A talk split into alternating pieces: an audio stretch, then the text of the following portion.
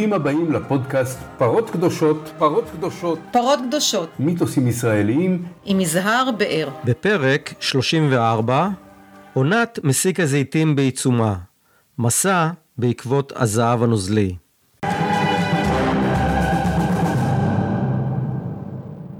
זוהי עונת מסיק הזיתים, וזו הזדמנות לבחון כמה מהמיתוסים הנפוצים על שמן זית וגידול זיתים, והם רבים. שאלו את עצמכם למשל כך, האם שמן הזית שאתם אוכלים במסעדות אמיתי? האם שמן זית טוב צריך להיות ירוק כהה, חריף ומר? האם שמן זית מונע השמנה? האם טיגון בשמן זית מזיק לבריאות? האם הריסוסים בכרמי הזיתים מרעילים את הפרי? האם תוספת מים לעצי הזית לפני המסיק תגדיל את כמות השמן?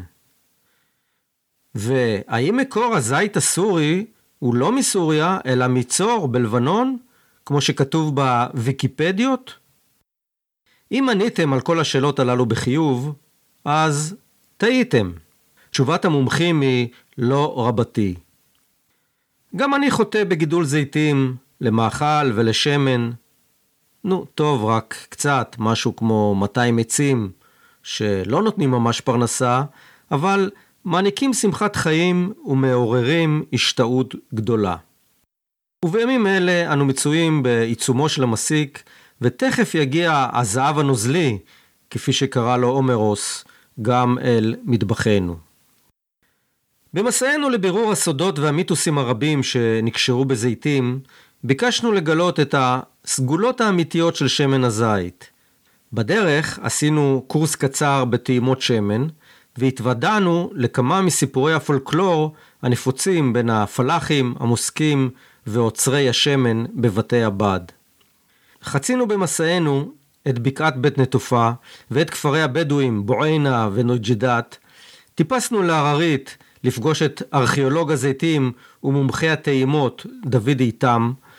ירדנו לעמק יזרעאל לדבר עם מדריך הזיתים הוותיק ראובן בירגר וקינחנו בשיחת זייתים עם נג'יב אבו רקיע בכפר מייסר במשולש. יצאנו לדרך.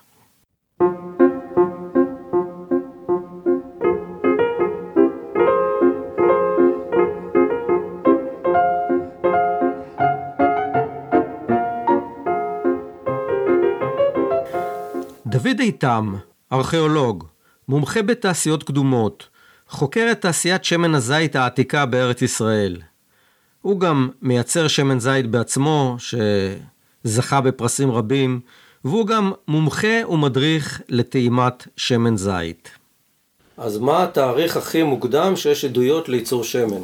בארץ ובכלל באגן הים התיכון זה התפתח בו זמנית, מדובר על תקופה הנאוליתית, כלומר מדובר על שבעת אלפים לפני הספירה, עדויות ראשוניות מאוד, מאוד לפני תשעת אלפים שנה. כן. זו תקופה של ראשית החקלאות. ואיפה העדויות האלה נמצאות? במים, בים, באתרים שכוסו על ידי הים, הלוא אה, הים, כן? הים נסע, נסוג. הזית הוא, הוא היה חלק מהחורש הים תיכוני. עתלית ים, יש את עתלית? עתלית ים, אוקיי. בתוך הים, אז, ש, אז שם מצאו מה אז שם מצאו גרעינים ואיזה אגן שבו עשו את השמן, מה שנקרא במקרא שמן רחץ. שמן כתית נעשה על ידי שאתה מקטט, מקוטש את הזיתים, כן. ומניח איזה משקל כבד עליהם, כן. והם נקבע, ונוזל הפרי נקבע באגן. אוקיי. שמן רחץ זה שאתה, את הזיתים הכתותים, את הכתושים, אתה מכניס לתוך מים חמים, והשמן שהוא קל יותר צף ועולה על פני המים. וזה עשו כבר אז? זו, זו השיטה. איך היו מחממים את המים? אז לוקחים חלוקים, שמים אותם במדורה, באש, אה. זורקים אותם והם מחממים. אה, אז בעצם מתי אפשר להגיד התחילו לייצר שמן בשיטות שמוכרות לנו מהמאה ה-20? הדוגמה לייצור אה, שדומה למסורתי התחילה עם המצאת הבורג. זה מהראשונה אחרי הספירה, הרומאים המציאו את הבורג, לא בורג... ללחיצה, ללחיצה של לא ה... בורג ארכימדס, אלא בורג... כן. אלא בורג שהוא לוחץ בעצם את הסלים. והוא לוחץ גוש של, של זיתים שעטוף או בחבל או בארגז כזה שעטפו אותו. אפשר להגיד ש... שכמו שלמכונית יש ארבע גלגלים, הגה גם למכונית הראשונה וגם למכונית האחרונה שיצאה מפס הייצור של מרצדס, אז כך אה, גם ייצור השמן בסופו של דבר. העקרונות הם די דומים, די לחץ דומים. ואיסוף כן, כן. היום, היום והפרדה. בשיט, שלושת השלבים של ריסוק, אה, כבישה והפרדה, כן. היו אז והמשכו גם היום. מה, מה אנחנו יודעים על אה, ממדי גידול אה, זיתים באזור שלנו לאורך אה, אלפי השנים האלה של שאתה מדבר? כן. כמובן שכמות הזיתים גדלה עם כמות האוכלוסייה, אז השיא היה בתקופה הביזנטית שהיו בארץ איזה שני מיליון איש, אבל השיאים הם באמת בתקופת הברזל, שאז היה גם ייצוא, והשיא בתקופת הברזל היה בסוף התקופה, במאה השביעית לפני הספירה, אחרי נפילת ממלכת יהודה, בסקר מצאתי מאה בתי בד על פני השטח. למ- למה שימש השמן זית בתקופות? שמן זית ראשית שימש למזון, זה היה מקור, מקור השומן ה- ה- העיקרי, כי הרבה, הרבה בעלי חיים לא אכלו, בשר אכלו מעט מאוד. אבל אז כשאתה מדבר על תחילת התזונה הים תיכונית. התיכונית, מה היא כללה? אז- כללה יין, שמן ו- ודגן. וזה גם פשוטי העם יכולים להרשות לעצמם? כן, כל אחד שתה ליטר ביום. ליטר, ליטר יין ביום. ליטר יין ביום. עבדים, מלכים, לפחות. הם היו שותים, הם היו מוהלים. כדי לא להשתכר, הם היו מוהלים אחד לשלוש. אבל אנחנו כבר ביין. עם- עם מה, עם- ממים? עם מים, ודאי. למזוג פירושו... מה, מה, פלח כפרי היה מסוגל ל... ל- בטח. ל- תן יין לכורתי העצים ולהלך במדבר, כולם. אז. אז היו אה, עשרות אלפי דונם של כרמים. הנוף הזה נעלם עם החרם המוסלמי. אנחנו ב- ב- כצרכני יין מאוד מאוד עלובים, אנחנו שותים ארבע, נגיד היום שישה ליטר בשנה לאדם, בעוד הצרפתים שותים אה, ש- 82 בלי, בלי קול, בלי אלכוהול, בלי האפריטיב והזה, והיוונים 78 וככה. שמן זית אותו דבר, המוני המסורתי היה 20 ליטר, 18-20 ליטר, לכן לאדם. והיום ואצל אצל הבן אדם העברי זה, חוץ מחריגים כמונו, זה כלום. ליטר וחצי, שני ליטר שמן בש, בשנה לאדם. אז היום, היום ש, שמדברים על אה, מיתוסים שקשורים בזיתים, איפה, איפה הטעויות שטועים אנשים? המ- המסורת הזאת, הסיפור הזה, זה סיפור מצחיק, שאתה, א', אתה מחכה לגשם, כי אז מתרבה השמן, כי אז כן. אם מחכים לגשם הראשון. כשהזית תופח, מתרבה השמן. כמובן שאין שום שחר, זה עניין של הבשלה, זה עניין של זן, עניין של תנאים, אבל זה בעיקר לא נכון שמים מוסיפים... אה, שום דבר. עכשיו זה, רגע, עכשיו, אבל, אבל אם יש עקת מים, אז רואים שהזית זה מסתמק. סיפור אחר. הזית צריך לקבל 200, 250, 300 מילימטר גשם לשנה. זה לא הרבה. ו- ואם יש קיץ אה, ארוך וממושך, הוא גם מתק- מתכווץ. אה, התכווצות הזתרת הזאת, סיבות, זה סיבות לא דווקא יובש, זה, זה מחלה. הסיפור הזה, שאם אתה מזכיר אותו אחרי שיש כבר זיתים, זה כפרות. עוד נתון, שהוא פועל יוצא של המציאות, שמן זית צריך להיות חזק, לצרוב לך בפנים, חריף ולצרוב לך בפה, אחרת זה לא שמן אמיתי. אחרת זה לא שווה. אבל, אבל, יש, יש קשר למידת האוקסידנט, האנטי-אוקסידנט. אנחנו נטעם ונראה, ונראה אוקיי. מה. חריפות זה עניין של זן. כלומר, בז- בזית. צריכים להיות שלושה מרכיבים. פירותיות, קוראים לזה פרוטי, כן. וריח, זה ארומה וטעם, כן. טעם וריח של עשבים, פירות, עלים, אה, דברים כאלו. זה תלוי בזן. השני זה מרירות, מרירות. חובה, מרירות, במידות שונות, תלוי בזן. והשלישית זה צריבה קלה כמו של וויסקי. כי אם אתה ממתין עם הזיתים, אם אתה אוסף את הזיתים על פני הקרקע, אם אתה לא מרסס, והזיתים נגועים, אז השמן מקולקל, וזה החריפות. רגע, החריפות היא קשורה קלקול? או ל- חריפות במרכאות, פשוט, השמן צורב לך בפה והוא לא צריך לצרוף, שמן זה לא. מוצר עדין ביותר.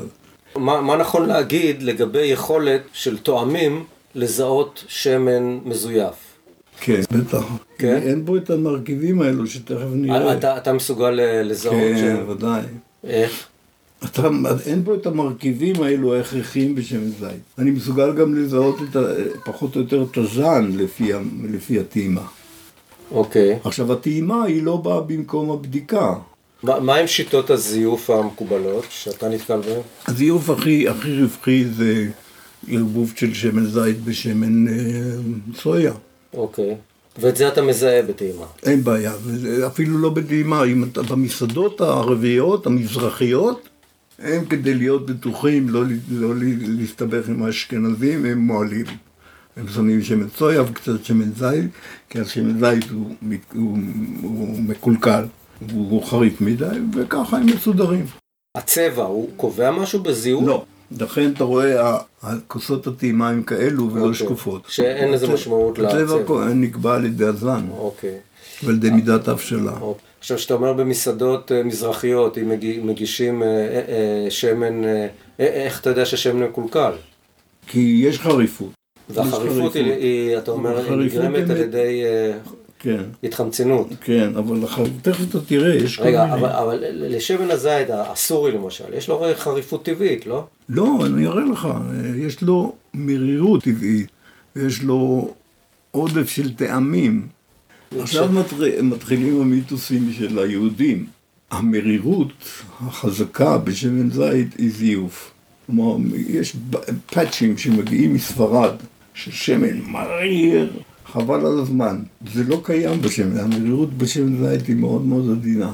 או מה, ירוק. מה הסיבה למרירות החריפה? הם מוסיפים חומרי צבע, חומרי מאכל. לפעמים גם אם השמן מתקלקל, אתה אה, מזכך את שמן הזית. אז הם מוסיפים גם צבע ירוק וגם מרירות. אשכרה מרירות. ואת זה אתה מזהה בטעימות. זה בטח בטעימה גסה. אז רגע, אז הש- השמן, שמן זית סורי שאנחנו מקבלים למשל במסעדות, החריפות שלו היא נובעת מזה שהוא בעצם התקלקל? אתה תראה בטעימות למה אני מתכוון, מה ההבדל בין איפוש, קלקול של השמן. אבל תוצא, תוצאה של קלקול או איפוש זה חריפות יתר? כן, זה סך הכל חריפות. ובדרך כלל זה נגרם בגלל לפעמים מה? זה גם מתיקות, אם השמן הוא, הוא תוסס. בדרך כלל זה נגרם מה? כל הת- התופעות האלה? הקלקול של השמן? על ידי, זה מתחיל בקטיף, שאתה, בטיפול בפרי, כן. שהוא לא, לא מרוסס, אתה כובש בשר ו, וחומר אורגני, וכמובן אה, מתקלקל. אחד המיתוסים הם שריסוס הוא, הוא לא בריא מצד אחד, מצד שני הם לא מרססים, אז, אז, ה- אז השמן הזית אה, בהסתברות גדולה מתקלקל בגלל העקיצות של הזבובים. כן.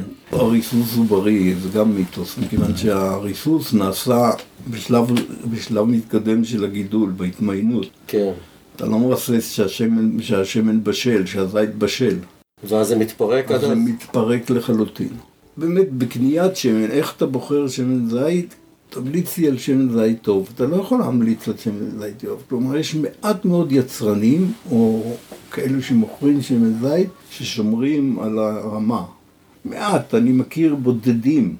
העניין של הזן, רוב הדברים הם מאובחנים בטעימה.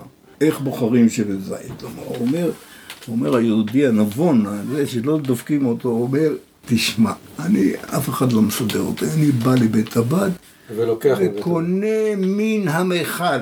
לא מערבבים ולא כלום. כן. עכשיו, באירופה אתה קונה שמן זית חודשיים אחרי שאתה מוסק אותו, אתה עוצר אותו. למה? כי בשמן, בזמן שאתה עוצר אותו, יש over ארומה ו over טעם, ואתה לא יכול לאבחן בשום פגם שלו. כן. אם הוא מקולקל, נורא, הוא מריח כמו מסיבה, חבל על הזמן.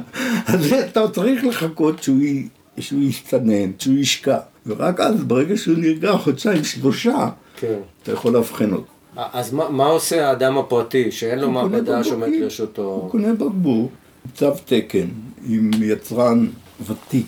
שמן זית, מוכרים, לשנה. גם השמן הטוב ביותר, מתקלקל אחרי שנה, כלומר אחרי שנה. גם אם הוא אוחסן בצורה האידיאלית? גם אם הוא אוחסן בצורה, וגם עשית אותו בצורה, תמיד יש לו חומר, מכיוון שיש לו חומרים, חומרי תוספת, חומר, הרבה מאוד חומרים אורגניים, והוא לא מזוקק, אז הוא מתקלקל. מה עושה לנו שמן שאתה קורא לו מקולקל? הוא מזיק? לא, בשוליים. הוא לא בריא, בוא נאמר. הוא לא, הוא לא נותן את האיכויות של שמן, את, את השמן זית, בית מרקחת של הטבע. אוקיי. הנוזל, נוזל הזהב, כך אה, הומורוס אה, הגדיר אותו. שמן אה, זית צריך חצי על חצי על חצי. חצי זה מטר. תפרוס את ה... להפך, זה היתרון שלו, כי הוא באזורים נפיליים הוא גדל. כן, עם מעט מאוד קרקע הוא גדל. כן. בעוד שכל הצמחים האחרים, אז הוא לא, הוא לא שורשי, קל לעקור אותו. כל המיתוסים הקולקטיביים האלה, שכמו הזית השורשי, ככה גם אנחנו וזה, זה זה מבוסס על... הצברים, ולכן הצברים. הצברים עוקרים, עוקרים ושורפים אה, לערבים את הזיתים בשטחים. שאלתי את איתם גם על מיתוס הזית הסורי, שהרי בכל מקום כתוב שאנחנו טועים. כולם, אומר, כולם אומרים זה לא סורי, זה צור, זה מצור. אבל יש אה, עדות חיצונית ש, שמחזקת את הגרסה הזאת שזה סורי ולא צור, צור צורי. רוב הזיתים מהזן הסורי הם בסוריה. בעוד שהזיתים בירדן ובישראל, בגדה המערבית, הם אה, נבלי, צור, הזיתים בצור, בכמויות קטנות מאוד. כן, זה לא דבר שמפיץ את אה, זרעו. כן. זאת אומרת, לא ייתכן צור. שמצור, אה, אה, אנחנו לא נלך אחורה לתקופה הפניקית אתה רואה. כמה קשה לך להיפטר, כן. מהמיתוס הזה. זה מיתוס שהחבר'ה, שה, שה, שהציונים זורקים, זה במסגרת המיתוסים האלו, למה? מה- מה הצור יותר טובה מסוריה? הרבה יותר. בקיצור, עשית, הבאת עצים לבית המקדש בחייך, מה? כן. חירם, היה סחב. כן. היו לנו מלאכות, אה, את זה ולא מצור. אבל זה מושרש, המיתוס הזה מושרש כמו עץ זית. סליחה, מושרש, כי אתה לא, ציוני, לא אתה- אצלי, למה אצלי? תפתח, את כל האנציקלופדיות, כן, נורא, נורא, נורא.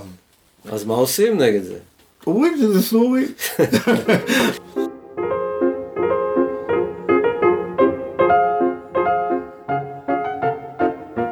ראובן בירגר, מגדל זיתים מכפר קיש, היה המומחה המקצועי הראשי של משרד החקלאות לגידול זית ושקד במשך 30 שנה, והיום הוא מגדל זיתים ומדריך פרטי של חקלאים.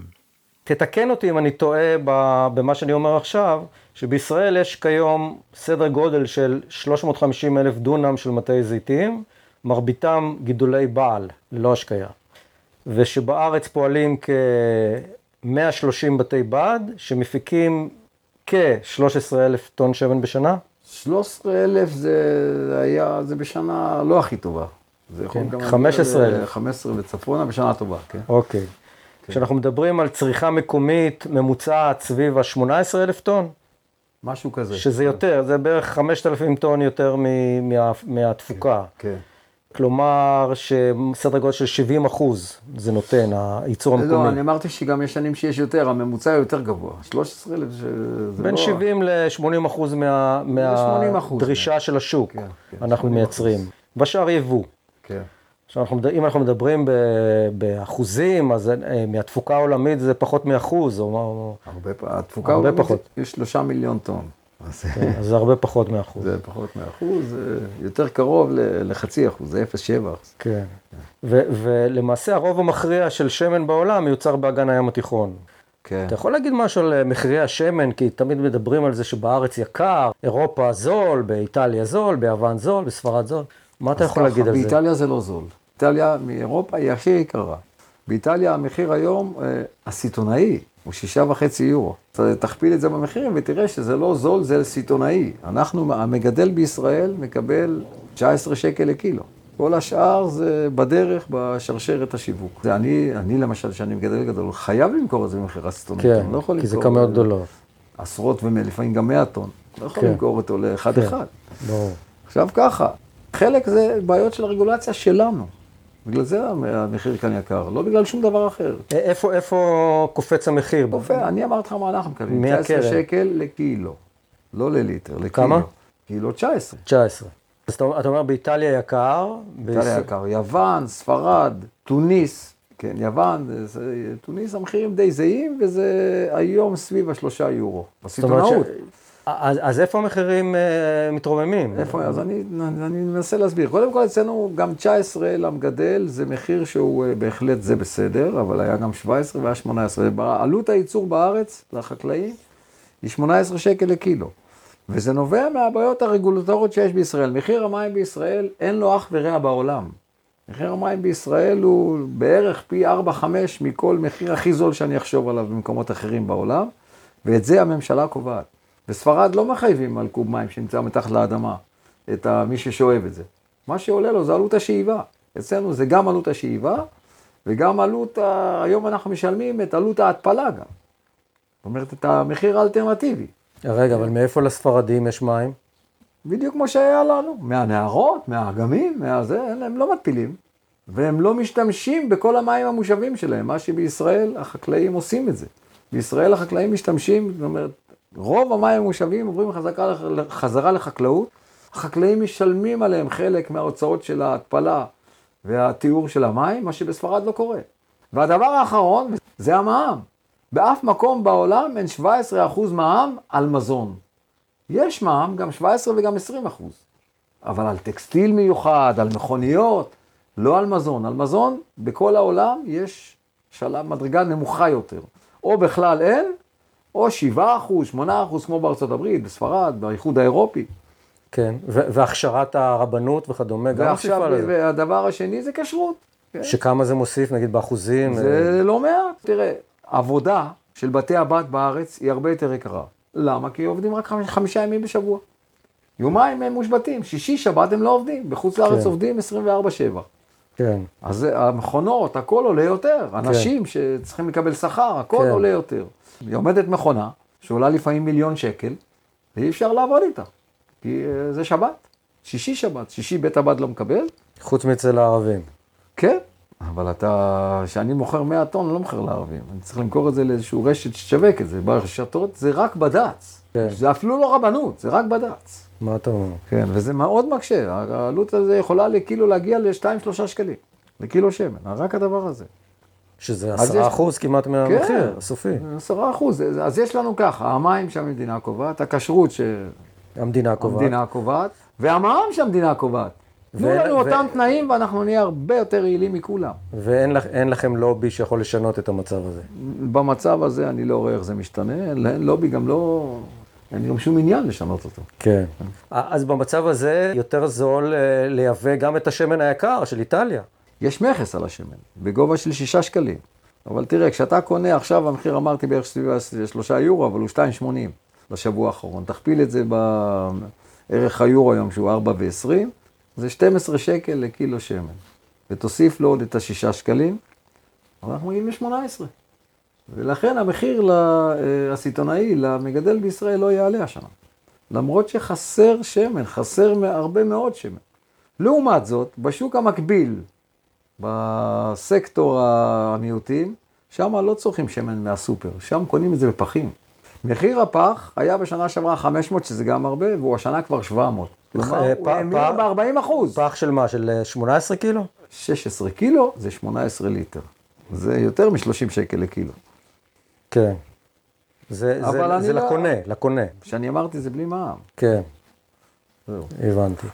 כמה זנ, זני זיתים יש, אה, או מה העיקרים. העיקריים שבהם? יש אלפי זני זיתים בעולם. כן. בארץ יש מעל 100, נגיד, באוסף ש... של וולקני, אבל במסחרי יש אה, סביב ה-20, לא יותר מזה. ש, שזה, הזני, חלקם הם חדשים, נכון? נגיד לפני אה, 30 שנה, 40 שנה. היו הרבה פחות, נכון? בטח. היה את הסורי. בוא אני אגיד לך משהו. עד שנת 93, נגיד ככה, תחילת שנות ה-90, בסקטור היהודי לא גידלו בכלל זיתים לשמן, רק זיתים למאכל. גידול לזית לשמן התחיל רק משנת 93. 93? כן? עד אז לא, לא גידלו זיתים לשמן? לא, מה, מאיזו סיבה? מסיבה כלכלית. זה היה מאוד נמוך, אחר כך התחיל טרנד בעולם של הבריאות.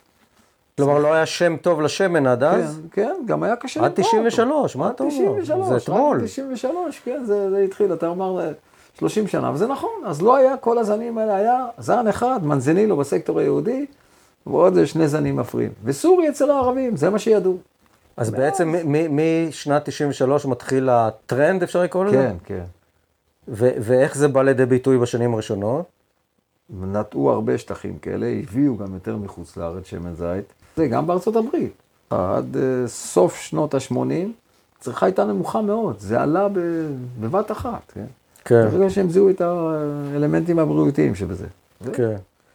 מה הם הזנים העיקריים? זאת אומרת, חוץ מהסורי, אלה שנכנסו בעצם בש... בשנים תראה, האחרונות. יש זן שפותח כאן בארץ, הוא נקרא ברנע, כן. אז הוא לא, אי אפשר להגיד עליו שהוא הזן הכי טעים והכי זה, אבל הוא בהחלט שמן באיכות אה, סבירה מאוד, והוא נותן הרבה שמן. זאת אומרת, היבול שלו הוא טוב לחקלאי. זאת אומרת, פיתחו אותו בהנדסה גנטית? לא, לא, לא. אלא? זה ממש, אה, זה אפילו, אפשר להגיד אינטרדוקציה. איך מפתחים ז- זן? רגע, רגע, זן חדש. תכף נדבר על איך מפתחים, אבל בואו, מה עם הברנע? את הברנע מצאו אחרי 67 בקדש ברנע. Mm. בצד המצרי היה תחנת ניסיונות של הבריטים, ושם היו כמה עצים. אחד מהם היה ברנע, היה קדש. שעדיין נשארו מתחנת הניסיונות כן, הבריטים? כן, כן. אז אה, אף אחד לא יודע להגיד כרגע מי הביא את זה לשם, איך זה בא לשם. בכל אופן, פרופסור לביא, ממכון וולקני, הביא אותו, ופה בארץ עשו לו קצת סלקציות. עכשיו רגע, הברנע הוא נותן יותר שמן. יותר. מבחינת האיכות של השמן? אז אמרתי, האיכות היא בינונית, נגיד כן. ככה. הוא, אה, יש לו קצת פחות אה, ממרכיבי הבריאות, מה שנקרא פוליפנולים. והוא גם אה, מחזיק, הוא, הוא לא יציב כמו הפיקווה למשל. כן.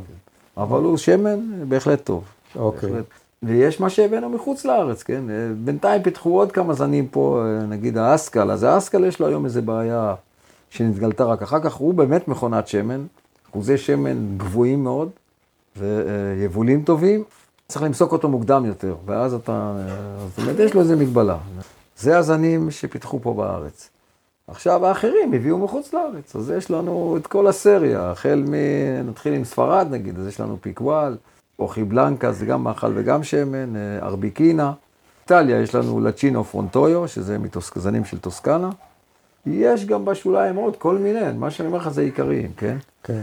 ו- ומה... מה יוון? יש לנו קורינייקי, וזה בעיקר במטעים של בוצרת, אבל אה, גם... מה מה ההבדלים העיקריים ביניהם? אה, יש לאחד הזנים איזשהו יתרון הבדלים. בולט? אין כמעט הבדלים, זה הכל, מי שעושה את זה, זה הכל מיתוסים.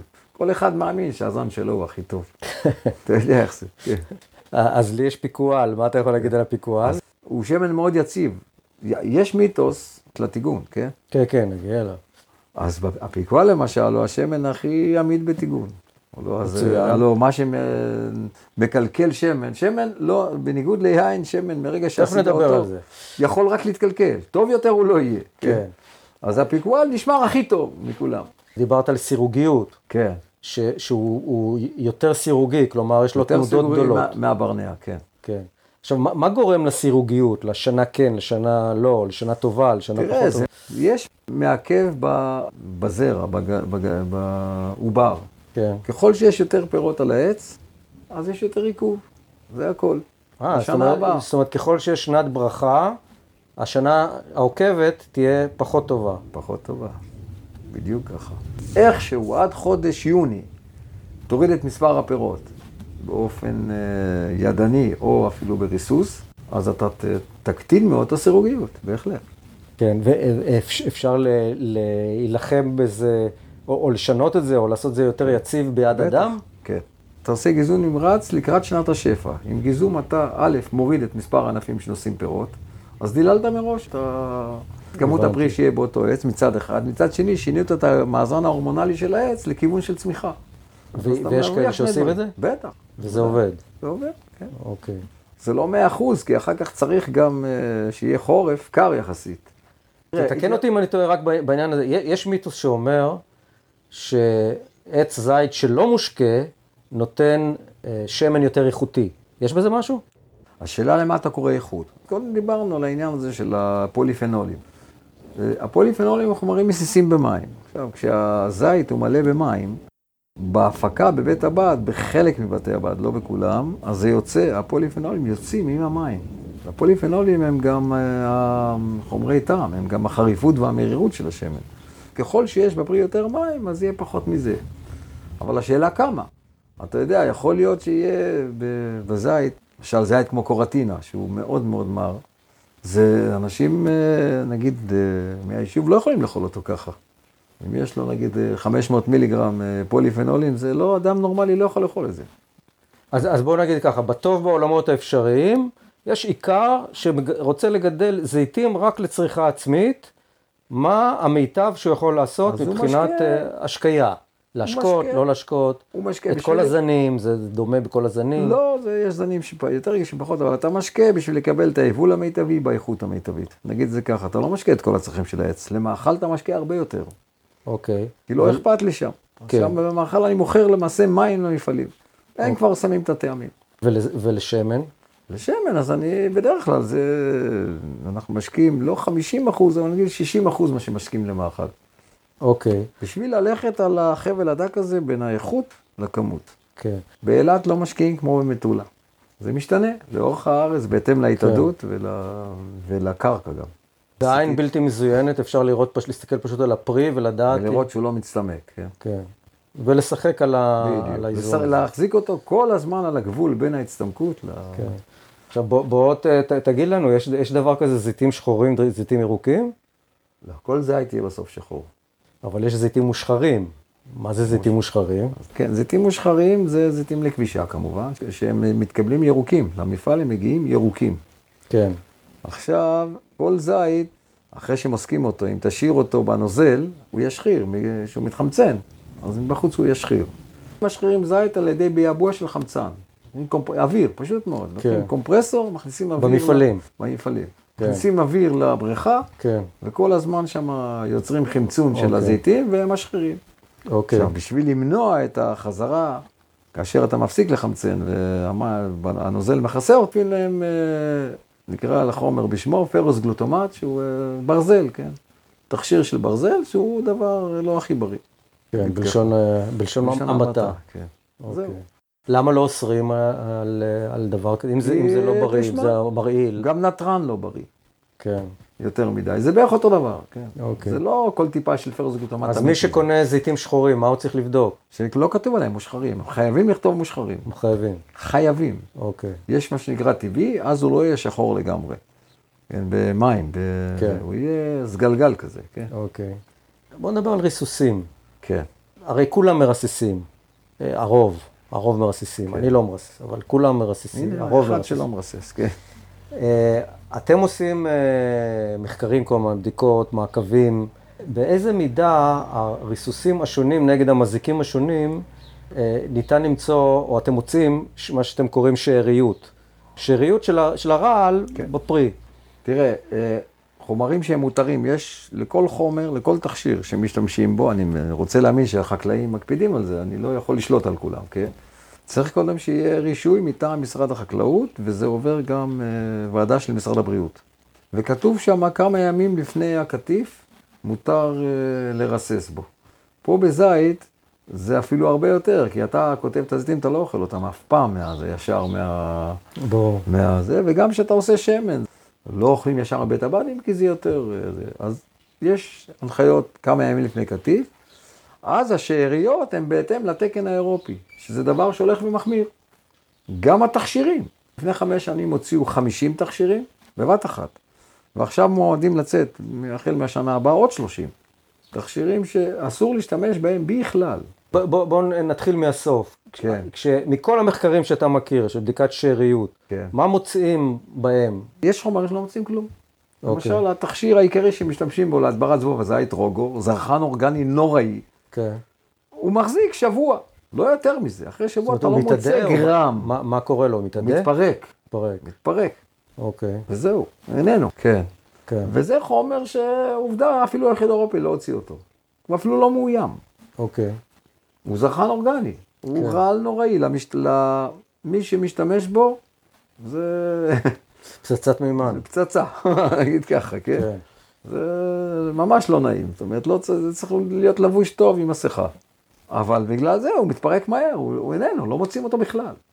וככה עוד הרבה תכשירים. דווקא התכשירים המאושרים אורגני, שאתה עליהם סומך, על האורגנים. אני לא סומך על כלום. למשל, נחושת מאושרת באורגני, זה נחושת זה רע. כן. לא פחות מהרוגו, אולי יותר. הולכים להוציא אותו עכשיו. תכשירים אה, לא, לא ישירים, אה, כמו, אני יודע מה, ראונדאפ להדברת אה, עשבים במטע. יש שאריות שמוצאים? ממש של- לא. אין בכלל ראונדאפ, אבל מה שהם אומרים, שמי שנחשף לזה, לא מי שאכל, כן. מי שנחשף לעדים של זה, כשזה על המרס- העלים. מי שמרסס. לא רק מי שמרסס, גם מי שעובר ליד עשבים כן. מרוססים, כן, זה יכול... אבל אתם לא מוצאים שאריות, נגיד, של אה, אה, רעלים נגד אה, עשבייה במטעים? בש- בשמן? בזה? ממש לא. אז- עכשיו, אתה, אתה חי עם מזיקים כמה, 30 שנה, אתה מכיר כן. אותם וזה. למה לא 50? 50 שנה. עוד מעט 60? כן, 50. אז, אז השאלה שלי, אתה, אתה יכול להגיד, מה שנקרא מידע אישי, אתה בודק את השנים הראשונות שלך בתחום, לעומת ימים אלו. כן. יש איזה תהליך של אסקלציה או אבולוציה נקרא לזה, בהתפתחות של זני מזיקים חדשים שהם יותר עמידים ל- לריסוסים ישנים או לרעלים ישנים, ושהם הם מתחזקים באותה מידה שהם מפתחים תכשירים חדשים. תראה, זה לא יותר מה שיש, תראה, יש מזיקים לא בזית. לא בזית, בזית כן. אותו חומר, מה ש... 50 שנה זה כבר אותו רוגו. 50 שנה. והוא יעיל באותה מידה? הוא יעיל באותה מידה. אבל בשקד יש לנו לא מעט צרות. כן, שמפתחים, אה, הם יש מתחסנים. מזיקים שכן. אוקיי. זאת אומרת שבזיתים המצב טוב יחסית ב- בנושא הזה. לנו, כרגע אני לא רואה שום בעיה קיומית. אוקיי. בוא ניכנס ל... קצת לעניין השמן. על מה מעי- מעידה רמת המרירות של השמן? זה דווקא שאלה טובה. מידת המרות אומרת שיש בשמן הזה יותר מהחומרים הבריאים, בהחלט. כן. אוקיי. ככל שהשמן מר וחריף יותר, יש בו כנראה עוד אה, יותר חומרים שהם אה, בריאים, שהם נוגדי חמצון. כן. אתה מבין? והבריאות שאנחנו מדברים על שמן זית זה בדיוק זה. אז, אז נגיד בפיקואל יש פחות? יותר. בוא, בוא, אני רוצה להגיד כמה קביעות, כן. או, או מיתוסים, או אמיתות, אה, תתקן אותי. בדיוק. ב... אז אני אגיד ככה, מקובל אה, להניח ששמן זית מכיל שלל ויטמינים, כמו ויטמין E, ויטמין A, הוא מכיל חומצות שומן בלתי רווי, מה שמסייע להורדת המשקל למשל, הורדת רמת הכולרסטרול בגוף, שהוא מסייע במניעת שבץ מוחי ומחלות לב, הוא מוריד לחץ דם ומסייע במניעת היווצרות תאים סרטניים, הוא מסייע, מסייע במניעת דלקות ומניעת בריחת סידן, מקל על צו, צרבת, צרבת. משפר את תפקוד המעיים, מונע עצירות, עוזר בשמירת הזיכרון, מונע נשירת שיער, מסייע לכאבי אוזניים, מאט תהליכי זקנה, יעיל לטיפול בפצעים ובכוויות, יעיל לטיפול בכאבי שרירים. הגזמתי? הגזמת בחלק. אמרת שמונע השמנה, זה לא נכון. אוקיי. בשמן זית יש 98% שמן. השאר זה פוליפנולים וכל הדברים האחרים, אוקיי. שזה במיקרוגרמים וזה. כן. מה זה אומר? שמי ששותה כוס שמן ביום, אז הוא הוא יהיה שמן? יהיה שמה. הוא יהיה יותר בריא או יותר שמן? הוא יהיה א', יותר בריא. יותר שמן זה תלוי מה הוא יעשה אחר כך. בן אדם צריכים לאכול, צריך לאכול ביום לפחות 80 גרם שומנים. שאלה מאיפה הוא צורך אותם. אוקיי. מה שפחות מהחי, שזה הכל שומן רווי כמעט, אה, יותר מהשמנים הצמחיים, ששמן זית הוא ה... כן, משהו. מוריד אבל- כולסטרול. מוריד כולסטרול, כן? מה זה מוריד כולסטרול? מוריד את הכולסטרול הרע, משפר את היחס בין הטוב כן, לרע. כן. כן. כן, בהחלט. מה, מה לגבי אה, שבץ וחיזוק אה, שבת העצמות? זה, זה, זה, זה קשור לזה, לכולסטרול. שיש לך אוקיי. פחות כולסטרול רע, אז אה, פחות עורקים יסתתמו, והסיכוי שלך לשבץ הוא נמוך יותר. כן. זהו. ודברים כמו אה, השפעה על הזיכרון, יש? בשמן זית יש גם אומגה 3. כן. עכשיו, יש אה, מיתוס מאוד מאוד אה, נפוץ, שאתה מטגן שמן, גם אם זה שמן זית, אז הוא מתקלקל ונעשה רע בדיוק כמו שמן קנולה וכל שמן אחר. תראה, קודם כל יש מה שנקרא נקודת עישון, אני לא יודע אם שמעת על זה. רמת החום שמביאה את השמן להוציא עשן, כן, שזה דבר רע, כן. אז... אה, כשאנחנו רואים עשן במחבת מהשמן, זה אומר שהוא עבר את נקודת העישון? כן, תראה, בעבר זה היה נכון, כי שיטות ההפקה של השמן היו כאלה שהשאירו הרבה אה, גופים זרים בשמן, וזה מה שמלא את העשן. אם הוא שמן זית אה, כתית מעולה, זה לא מה שיקרה לו, ואני יכול להגיד אלפי עבודות שנעשו על שמן זית בטיגון, הוא הכי עמיד. אתה יודע ששמן סויה, מה שאתה, הריח הזה ש, שקודם הזכרתי לך, מה זה רנסיד, מה זה אה, חומצה, ושמן סויה זה קורה אחרי שעה. מה אחרי שעה? טיגון. אחרי שעה הוא כבר אה, מתחיל להוציא את הריח הזה של ה... הוא, רן, הוא נהיה מחומצן, כן, הוא מתחמצן. אבל אתה לא מטגן שעה. אתה חוזר ומטגן, אה, שזה טיגון חוזר. טיגון חוזר. אוקיי, זה אתה שמן- מתכוון בדוכן פלאפל למשל, כן, או... שמן זית למשל, פיקואל, כן. יכול 25 שעות. 25 שעות עד שהוא מתקלקל, אתה מבין? זה ההבדל. לכן הרבה יותר בריא לטגן בשמן זית, אין פה בכלל מה לדבר, זה פשוט כל כך יקר של לעשות... אז תג, תג, תגיד לי אה, בפשטות, מה כן. ההבדל בין אה, טיגון של שניצל בבית בשמן קנולה, או טיגון של שניצל בבית בשמן זית? אז אני אומר עוד פעם, זה... מה, מה, זה עושה, מה זה עושה לבריאות שלנו?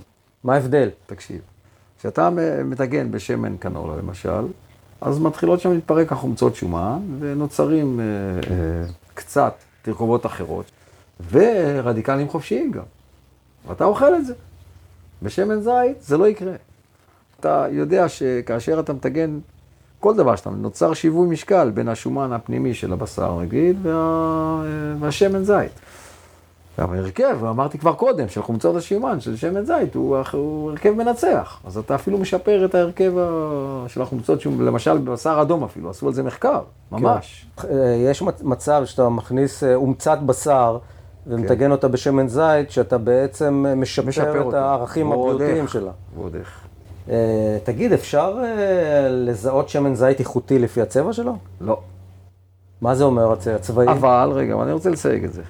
תראה, ככל שאתה שמן זית הוא אה, נמסק בשלב ירוק יותר, אז הוא יהיה ירוק יותר. מיד שעושים אותו, אז אחר כך זה שוקע, כלורופילים שוקעים, זה כלורופילים. ככל שאתה עושה אותו מזית שחור יותר, ואמרתי קודם שכל זית בסוף יהיה שחור, אז אה, הוא יהיה צהוב יותר. עכשיו, יש, כשהשמן נהיה מחומצן, אז אתה יכול לראות את זה, הוא מתחיל להיות שקוף, הוא אפילו לא זה, הוא שקוף כזה. אז זה, זה אבל רק אנשים שהם במקצוע ממש יכולים לזהות. בואו נדבר על אה, דבר שהוא מטריד אה, כל אה, צרכן של שמן זית, וזה זיופים בשמן הזית. כן. עד כמה זה נפוץ? ומה, ואיך איך, נלחמים בזה? תראה, זו מלחמה לא פשוטה. והשיטות משתכללות, הכל, באמת, זה, והאמצעים גם לבדוק משתכללים כל הזמן. אבל זה בדיקות יקרות. והפיתוי, ככל שיהיה הבדל גדול יותר במחיר בין שמן זית לשמנים האחרים, אז הפיתוי יהיה גדול יותר. ופה בארץ יש לזה כר די נרחב.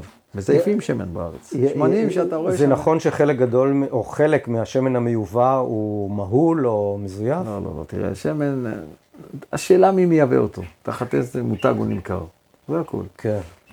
נגיד ככה, אה, ויסוצקי, שזה זטה או יד מרדכי, הם לא יעשו דבר כזה. כן, לעולם לא. כן, אין דבר כזה, זה צריך לעמוד בתקן וזה נבדק. כן.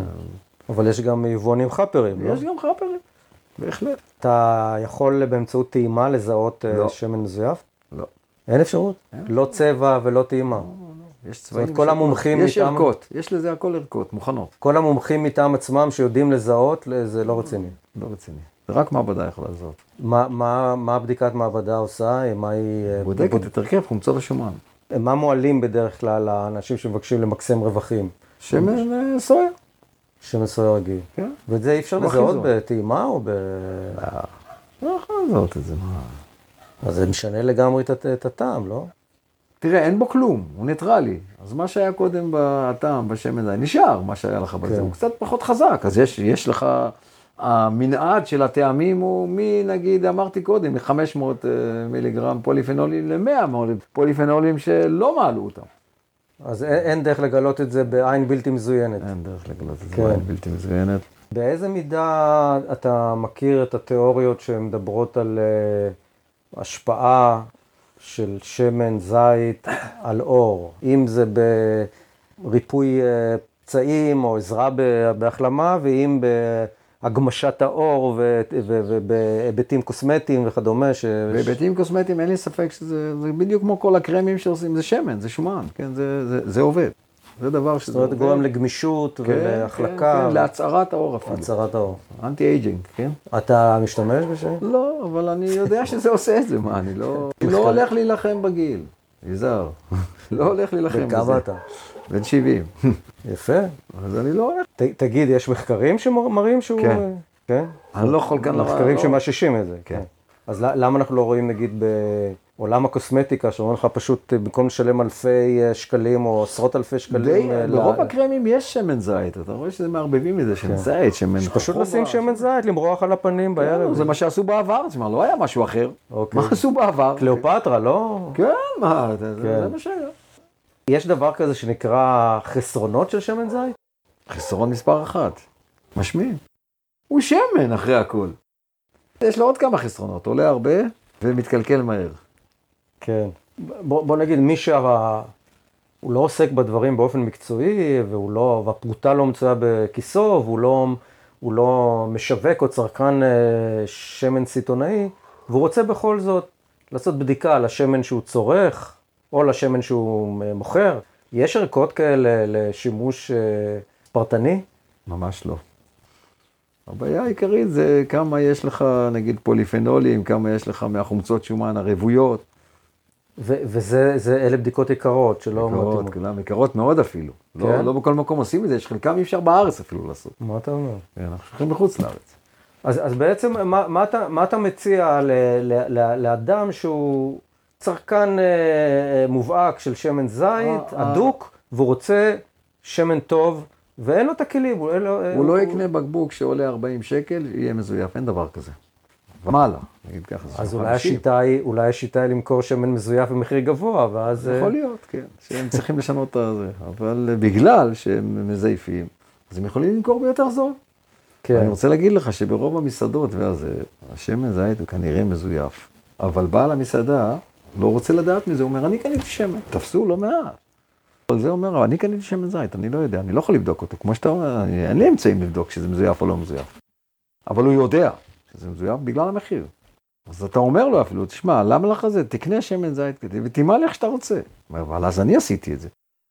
אבל מלבד, מלבד מבחן המחיר, בעצם אין, אין לאדם מן היישוב אה, אפשרות לבדוק, א', אם השמן אה, מזויף או לא, כן. אם השמן איכותי או לא. אז, אז ב, ב, בעצם, אה, מה, מה מה אתה מציע לא- לאותו אדם שרוצה להיות, ללכת על בטוח, לקנות בסופר?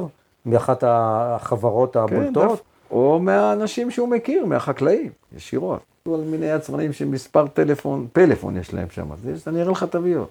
יש בארץ איזה 250 ת- יותר מותגים. כן. חלקם יש רק מספר פלאפון. זה דבר ראשון, זה- שאתה רואה כזה דבר, זה הדבר הכי חשוד שיכול להיות. כן.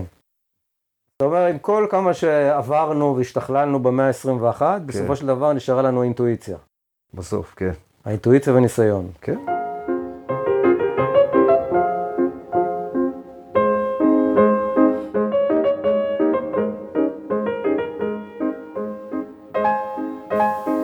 התחנה האחרונה במסענו הייתה בכרם הזיתים של ידידי נג'יב אבו רקייה בכפר מייסר שבמשולש. שאלתי אותו האם הסוגיה הזאת של מעילת שמן או זיוף של שמן היא עניין לעסוק בו. ודאי, בואנה, זה הפולקלור הפלסטיני ומלא מלא מלא בדברים כאלה. הזהב, הדבש ושמן הזית. זה שלושה דברים, אומרים, אלה מועדים לפורענות. היה איש אחד שהסתובב בכפרים ומכר שמן זית, מספר אבו רקייה. ואנשים היו טועמים וזה, והוא היה נשבע שזה שמן זית. אז בלערבי הוא אומר, על עיניי. עכשיו כאילו, ש- ש- שעיניי יתעברו אם אני משקר. אז הוא אומר, על עיניי זית זתון. על העיניים שלי זית זתון. אומרים, היה מורח את העיניים שלו בשמן זית, ואומר, על העיניים שלי שמן זית. כאשר הכוונה, הוא לא שיקר. הוא לא שיקר, הוא אומר, על העיניים שלו יש שמן זית. אז מה מוסר השכל? מה אומרים על זה? אין, אל תאמין, אתה תמיד השמן זית זה מועד לפורענות, אינתה וחזק, אתה והמזל שלך אז יש כל מיני סיפורים שהמציאו איזה אבקה, שאתה שם אותה, שהיא גם חריפה, שהיא נותנת צבע ירוק, ונותנת קצת חריף, ותשים אותה בתוך איזה דרק מטלייבר, אז יוצא לך שמן טוב. ואתה מכיר כאלה שיכולים ליפול בפח? כן, כשאנחנו אומרים תרבות אה, גידול עצי זית, בחברה שהייתה בתקופת הילדות שלך נגיד, מה, מה זה? ה- כאילו השמחה, החגיגה, מין פסטיבל כזה, של כל הכפר, של כל הכפרים, של כל הכפריים, בעונת המסיק, איך אומר הפתגם הערבי העתיק? אומר, לפי פביתו חובז וזית, אמן מונטל בית. כאילו, מי שיש לו לחם ושמן זית, יש לו את הכלכלה של הבית עד לעונה הבאה. כי אפשר לחיות מלחם ושמן זית. וזה נכון? נכון, אני לא מכיר מישהו שחי רק מלחם ו... ושמן זית. דיינו בשני המוצרים הבסיסיים האלה בכדי להבטיח שבבית הזה לא יהיו רעבים, יהיה מה לאכול. אז החגיגה במסיק, החגיגה והשירים שאנשים שרים, כאילו, ממהרים לבית הבד. אז בערבית הם אומרים, וואלה חלפנה לילי מנוקי לילה זאת. זאת אומרת, נשבענו שהלילה נאכל מהשמן הזה.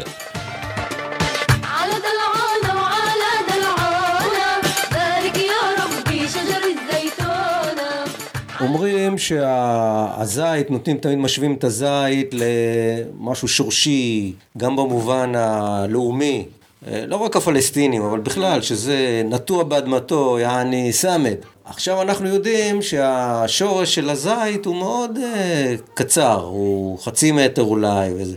מה, אז, אז, אז מה כאן אה, משהו, אה, יש איזה פער בין המציאות לבין ה, כל ההשאלות והמטאפורות הזה, מה אתה אומר? תשמע, הפלאח הפלסטיני, הפלאח בכלל, הוא לא אגרונום. הוא פלאח שתוקע איזה שתיל באדמה והוא רואה עץ ענק, הוא חושב שבכדי שהעץ הענק הזה יעמוד איתן בתוך האדמה, בטח יש לו שורשים שמלך, תדע כמה הם תקועים כבר בתוך האדמה. קילומטר, שניים. הדמיון פה יותר מאשר המדע אה, משחק. תמיד עץ הזית, מאחר ששומרים עליו מדור לדור, יש עצי זית שבני מאות, אלף שנה ויותר, שקיימים בכל מיני מקומות, אז אנשים ככה לוקחים מה, מהעץ הזית הזה דוגמה לנוכחות המתמדת. אז העץ הזה תמיד נוכח פה באותו מקום. אז אומרים, אנחנו סעמדון באדמתנו, כמו שהעץ הזה כל הזמן. ולך תדע כמה דורות הוא פה, וכמה דורות הוא עוד יחיה, אז מהמטאפורה שאנחנו כמו עצי הזית שתולים פה מזמן ולאורך זמן בתוך האדמה הזו. לפני שנפרדנו, הראה לי נג'יב את הסבונים שעשויים משמן זית, שהוא קונה באחד הכפרים בגדה. אני לא משתמש יותר בסבונים. הסבונים האלה. תשמע, זה, זה, זה, זה סבון בריא. תאר לעצמך שאתה מורח את הגוף שלך בשמן זית במקום הכימיקלים שאתה משתמש דרך הסבון. מתי אתה מביא לי חבילה של סבון? אני אתן לך עכשיו כסף? אני לא מביא, אתה לא תיתן לי כסף, אתה תסגור את המיקרופון עכשיו ואני רק להביא לך את הסבון.